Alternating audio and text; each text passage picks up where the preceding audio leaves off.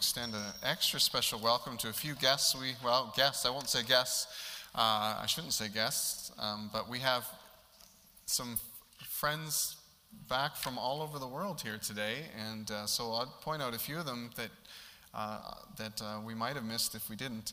And Dave and Denise Mattson are with us this morning, all the way back from Taiwan. Now, they've been here a little while. This isn't their first Sunday back, but I'm pointing them out. So, Dave and Denise, you want to just wave over there? They're just waving in the center section, or in the middle of that section. So they've been serving in Taiwan for many, many years. We have about 50 years of partnership, at least with Denise, and Dave got in on the action a few years after that. And so we're just really excited about the partnership in the gospel that we've had with them for many, many years.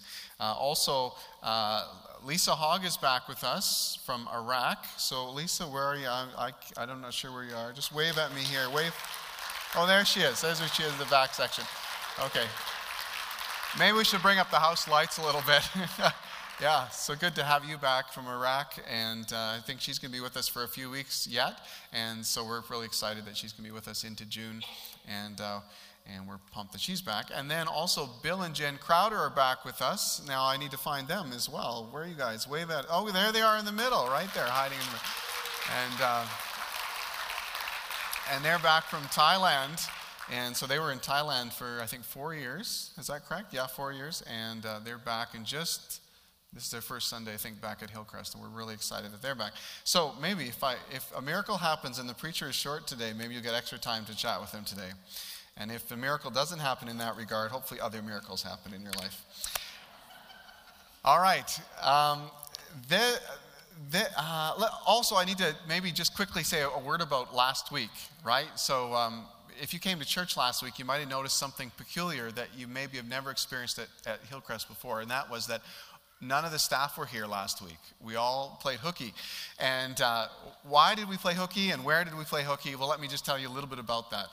So in the winter before I came on as the lead pastor here at Hillcrest, the church leadership gave me a blessing to go away and to go experience other church environments, go check out other churches. And I really had many things, like I wanted to glean little tidbits here and there and everything, but I actually was particularly looking for one church. I was looking for a church that was ahead of Hillcrest a little bit, and or maybe a lot, that could be sort of like a mentoring church, a place I could go and take a lot of notes from, and a place where I felt that they were going in the direction that we would also like to go. It's just that they'd be a few steps ahead of us, and then I could learn. For me, that was really important. Being a young lead pastor means that coaching is really important in my life. It's really important for me to learn from those who are wiser and farther ahead in the game. So, having said all that, I visited 12 different churches when I was on that sabbatical period, and was surprised to find that it wasn't some of the American mega churches I went to, but it actually was, it was sort of a mega church, but it was actually in a little little corner of freezing cold Manitoba in January, that I actually found the church that I thought best fit the model of what we were looking for. And so that led to some phone calls from sabbatical back to the church here. I think I got Laura on the phone, and I said, just everybody's got to block off that weekend. We're going to take everybody back here in May. All of our staff have to come back here in May because of what God's doing here, and I think that it's the kind of church that Hillcrest could partner with really well. So anyhow, that's what we did last weekend. We took all the staff out to Steinbach, which is not where I expected to take them when I first started this search. We took them out to Steinbach, Manitoba, and there's a church there that's experienced a real sort of revival of what in their midst, and God has done something really supernatural there, and. So we went there, and we did many things on the weekend, and I won't tell you the whole story because that would just be all of what I'd say this morning. But we spent the weekend doing what have become sort of second nature to people in this church, things that are basics for Christians, really, things like confessing our sins to each other.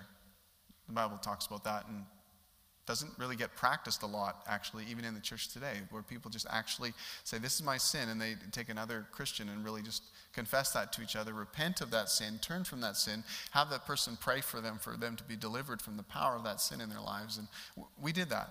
We did that. And then we spent time just listening to God, and that's a really big focus of that church too. Just listening for God's direction in your life, so that God, because we say things about God, we say he's our Lord. But how is that practically working out? How is that actually happening in a way that's functionally true for your life? And so how would you know that you're obeying God? Well, one way you can read the scriptures and obey what's in there, but then God will lead you specifically and wants to lead people, just like a good shepherd leads sheep, into things that are specific for specific situations that maybe the Bible isn't talking about directly. There's great, you get the principles, you get the teaching from the Bible, and you're obeying those things, but then God will also, he'll speak to people, and he does today. And so this church was really, I think, ahead of us in some of those regards. The exciting thing is I just thought, Hillcrest is at such a good place that when you go to a church that's experiencing something that's so over the top, supernatural, it's not discouraging. You know how if you were in a really sick situation and you went and saw a healthy situation, it just might make you feel more bummed out about your sick situation? I don't have that at all. I just felt super hopeful and I just thought, oh man, I am in such a great church. Hillcrest is such an amazing church that some of these things that I'm seeing here, this is attainable. This is stuff that God could do in our midst as well. So I just really pumped. You know, probably for me, one of the greatest signs, or not one of the greatest signs, but one of the signs that tells me that this is a healthy church is we can take all the staff away for a weekend and you still have an amazing service. You know, amazing Sunday morning. I heard really great things about Linda's ministry and Kevin Dautremont in charge of the service, and Sharon and the team and their worship. And so I'm really probably the most blessed pastor that I know, because I'm leading a really great, healthy church, and we have the potential to grow in the ways that I think God wants to lead us into. It's just like, don't feel that sense of roadblocks or anything in the way. I just feel like, wow, we are just in a great season and a great time. So I won't tell you too much more about that, but maybe one more thing. So this church, they had a vision. I mean, okay, it's a big church. It's 4,000 people. Okay, and Steinbach is 15,000 people. So you sort of get the idea that this is not normal. Steinbach has 40 churches, but it has one that's 4,000 people in a town of 15,000 people. So do the math, that's sort of crazy.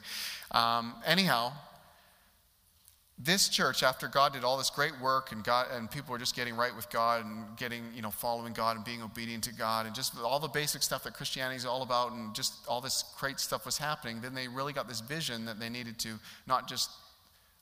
really help other churches. And so one of the things that they did was they prayed about that and decided that their senior pastor, their lead pastor, needed to go teach other churches some of the stuff that they learned along the way. So here I am on my sabbatical. God, is there a church out there that could lead us and help us and mentor us and coach me? And meanwhile, there's a senior pastor going, man, Lord, is there any young guys out there who need coaching, who just maybe just could want to take their church to another level and don't know how to do it? And Lord, lead me to that kind of person. So I'm pretty pumped. Every 2 weeks I get on a Skype call with this senior pastor of this church of 4,000, and I just take furious notes because I want to lead well, because I think it matters if we go the right direction. And I think it really matters that God is the functional Lord of this church. And so trying to learn as fast as things are coming at me, but really excited about it. So actually when we were at the Steinbach church, they have a map on the wall of Canada, because again, they have a vision their vision is for 1,000 renewed churches in Canada, and that they'd have a hand in seeing that happen. And as I was walking by this map, I stopped and saw a little dot in the middle of Saskatchewan on Moose Jaw. And it just hit me. These 4,000 crazy Mennonites are already praying for us. They're already praying for us. So, if nothing comes out of this, 4,000 crazy Mennonites are praying for us. And I think that that's a pretty decent good thing. So I'm pretty excited about what God's doing. And but I'm mostly excited because I really think God's been working year upon year, decade upon decade in this church to build a healthy foundation on which to build. And so many of you have played such a significant part in that. And I just want to say thank you for your faithfulness to God. Thank you for the way that you've just listened yourself and obeyed God through the years. And I think we've got great things ahead of us.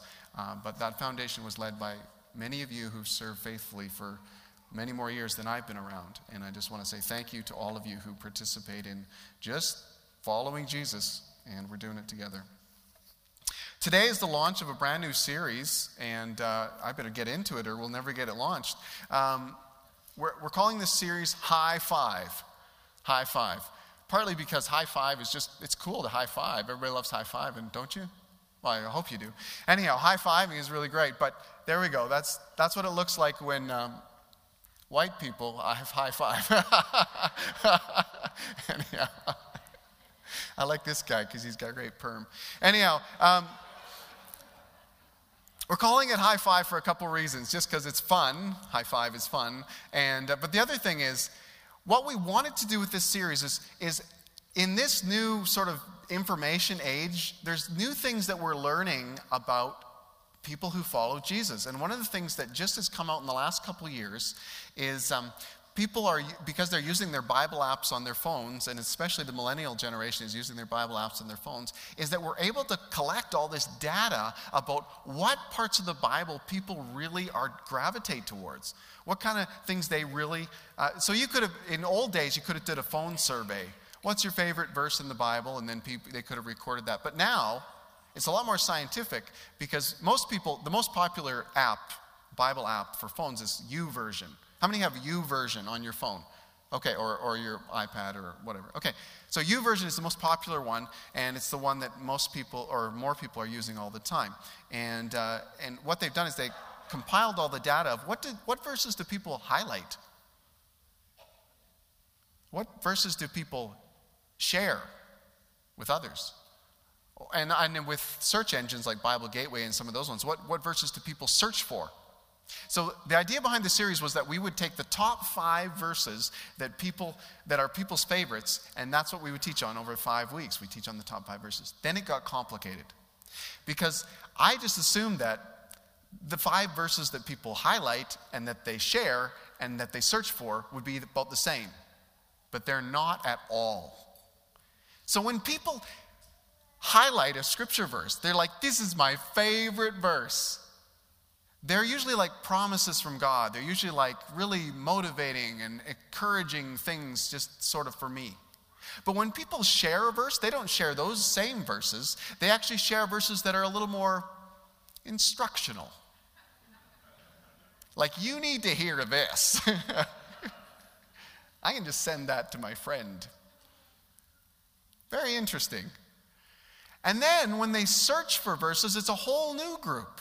Because often those are people who are like, they either see a reference, like maybe they're at a big football game and they see John 3:16 in the stands, and they're like, I wonder what that actually is, right? So they search for that. Or there's other things where they're like, I wonder how this reads, or they go searching for. So it's actually 3 different lists. So that threw up my plan altogether. So actually, I amended the plan. I looked at all 3 lists, the things people highlight, the things people share, and the things people search for. And I said, which are the 5 verses that people misuse the most out of these popular ones? And I tried to compile a list. So there's a little bit of my own interpretation and subjectivity. It was a wonderfully scientific study until I got my hands on it, and now it's a little bit more subjective. But I want to start with this is one of the most popularly searched verses. In fact, it's number 3 on the top 5 search list, the one I'm going to share this morning. But instead of just telling you what the verse is, I'm going to let you try to find it in a video I'm going to show you. And let me tell you about the video, okay? This video, it just came out this week. It's a promotional piece for the NBA Finals, okay? Yeah, anybody like NBA, watch basketball at all? I didn't think I'd get very many hands. Yes, I didn't think so. Everybody, how many like hockey as opposed to that? Yes, a little bit more. Football, anyone? Football, okay. Football and hockey are pretty even. I knew Canadians, we don't watch a lot of basketball. We're not, that's not as big a deal for us. But I got sort of into it as I didn't like it when I was a kid because they scored too many points too fast, but then I started to watch a little bit more and started to appreciate the game a little bit more. And so I do pay attention to it. I go to ESPN and watch the highlight videos. I don't really sit down and watch a game, but I do watch highlights because I like to see the athleticism, the high-flying dunks, and all those things. On the way, I discovered a certain NBA player who sort of defied the odds, and his name is Stephen Curry. Stephen Curry, when you see him play basketball, you think, who let that baby-faced kid play with the adults? Because he's not real big. In fact, he was undersized his whole life. He still is quite a bit smaller than some of the physical specimens you see. In fact, in this series, Stephen Curry is playing for the Golden State Warriors, and on the other side, you have LeBron James. How many have heard of LeBron James? You've actually heard the name? Okay, some of you have. LeBron James is like the guy they think who might be the greatest basketball player of all time, depending on whether he can pass Michael Jordan in, rings and stuff like that. He is a physical monster. The guy is just muscled out, and he's athletic, and he can leap and jump, and it's nothing he can't do. He can shoot and block, and he's by far the most unstoppable force in basketball. This year, though, people chose Stephen Curry as the MVP of the league. And he's a little guy, baby-faced, sort of skinny and not that big, and he's not really muscled out or powerful or anything like that, but he can do one thing really, really well: shoot the basketball. And so you're going to watch this, you're going to see maybe a little bit of Steph Curry in this, and I'll explain a little bit more. But what I want you to do, spot the scripture verse, okay? So let's see if we can pull up that video and then see if you can find the scripture verse. We're right where we want to be. Just keep on attacking. Play through the pressure. I want you to know that it's our time. Get on the bandwagon now. We have got to just keep on attacking here. It's where we want to be, guys. Let's go out there and play. You and me are on the same course. I want you to know that it's our time. Bang, bang. Has come. Here tonight, decisive victory for the Cavaliers. Curry steps back. It's good. I call that getting Iggy with it. Harden tied up, knocked loose, picked up, and the game is over. Golden State hangs on. Finds Curry again. It's good. Stephen Curry. Stephen Curry now an NBA record for most threes in a single postseason. We have determination, we have everything it takes to win. The 2015 Eastern Conference champions, the Cleveland Cavaliers. The Golden State Warriors are in the NBA Finals for the first time in 40 years. We're going to be us. We're going to play our same game, defend like crazy, push the tempo. Why not us this year? All right, did you spot the scripture? Oh, too easy. You gotta make it harder. So what was the scripture? Oh, okay. Some reference, some of you smarty pants, Philippians 4:13. And the I can do all things is written on Steph Curry's shoe, okay?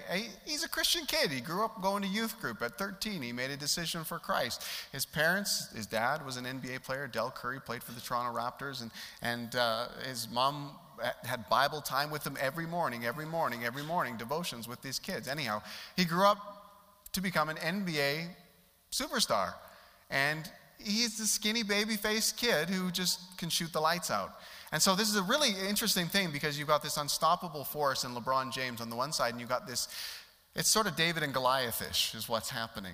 And I think, when it comes to basketball, nobody lights up Twitter more than Stephen Curry, because what happens is people are like, did you just see that little guy just shoot the lights out? Like, people are like, you got to see this game. Like, you can't believe what's happening. When LeBron James does stuff, it's just like, yeah, of course. But when he does stuff, Stephen Curry, little Stephen Curry, or he's like, did that just happen? Did he just break that record? Did he just do 8 threes in a game? Did he just do all this stuff? So it's this David and Goliath thing happening, and of course, on top of that, you have this amazing statement that he writes on his runners. I can do all things. Man, if there's anything that was like a Christian slogan that, you almost want to put it on the side of the building. It's like, I can do all things, Hillcrest. Or Nike. I can do all things. It's just it's got such an overcoming sort of vibe to it. It's just sort of like, whatever obstacle comes my way, I can do all things. I can just overcome that. I can just dominate. I come into a situation, it doesn't look like we can win, but I'll win. And he becomes the poster boy for this because no one expected him even to make it into the NBA. He was just too small. But he practiced his shot a lot. And so suddenly he's the MVP of the National Basketball Association. Well, when it comes to this statement, I can do all things, I think it's one that gets misunderstood a lot, actually. And it is talking about overcoming, but I think overcoming looks different in different contexts. Like what it looks like for Steph Curry playing in the NBA Finals this week, whether he wins or loses, is one thing. But what does it look like in your context? What does I can do all things look like in your context? It depends on the challenge that we're facing, right? Depends on the thing that's right in front of us. And when Paul wrote this in Philippians 4 and verse 13, I think it's very interesting that we don't actually look back at the context of what he said. We just sort of pull out of the context that one statement, I can do all things, and write it on my running shoes, and now I'm just going to go and do what I always wanted to do anyhow, but with a little bit of Jesus sugar sprinkled on top. And I don't think that's how it was originally used. In fact, I think you'll probably agree with that once we look at it a little bit closer. It is an overcoming statement. It is a wonderful statement. And I think it's actually more powerful than how it's commonly used. My goal today is not to diminish this statement for you, but to elevate the reality of it in your hearts and your minds. So we're going to look at the scripture in a minute, but I want you to imagine how sometimes we do to the Bible what we would hate to be done to us. And that is, we take things out of context. Now, you've probably experienced that at some point in your life where you said something and then someone went away and repeated what you said, but they missed really crucial parts of it, right? So you say, well, I sort of think this, and then you're just about to clarify and say, but it's because of such and such. But the person jumps in before you get to the second half of your sentence, and they're just like, oh yeah, I totally agree with you. So that means we both believe this and we both think that, and you're thinking, no, we do not agree. But they're making a big assumption because they're just only listening a little bit to you, not really listening. And so the first thing I think that happens with this statement, I can do all things, is that a lot of people don't even listen to the rest of the sentence. That's the first way I think this statement's getting misunderstood. A lot of people, they say, it's almost like, imagine Paul, okay, so the context is Paul's in prison. The Philippians, okay, that's the book, is the people from Philippi, the Christians, the believers in Philippi, have sent him one of their best guys, their most encouraging guys, a guy named Epaphroditus. So they sent Epaphroditus.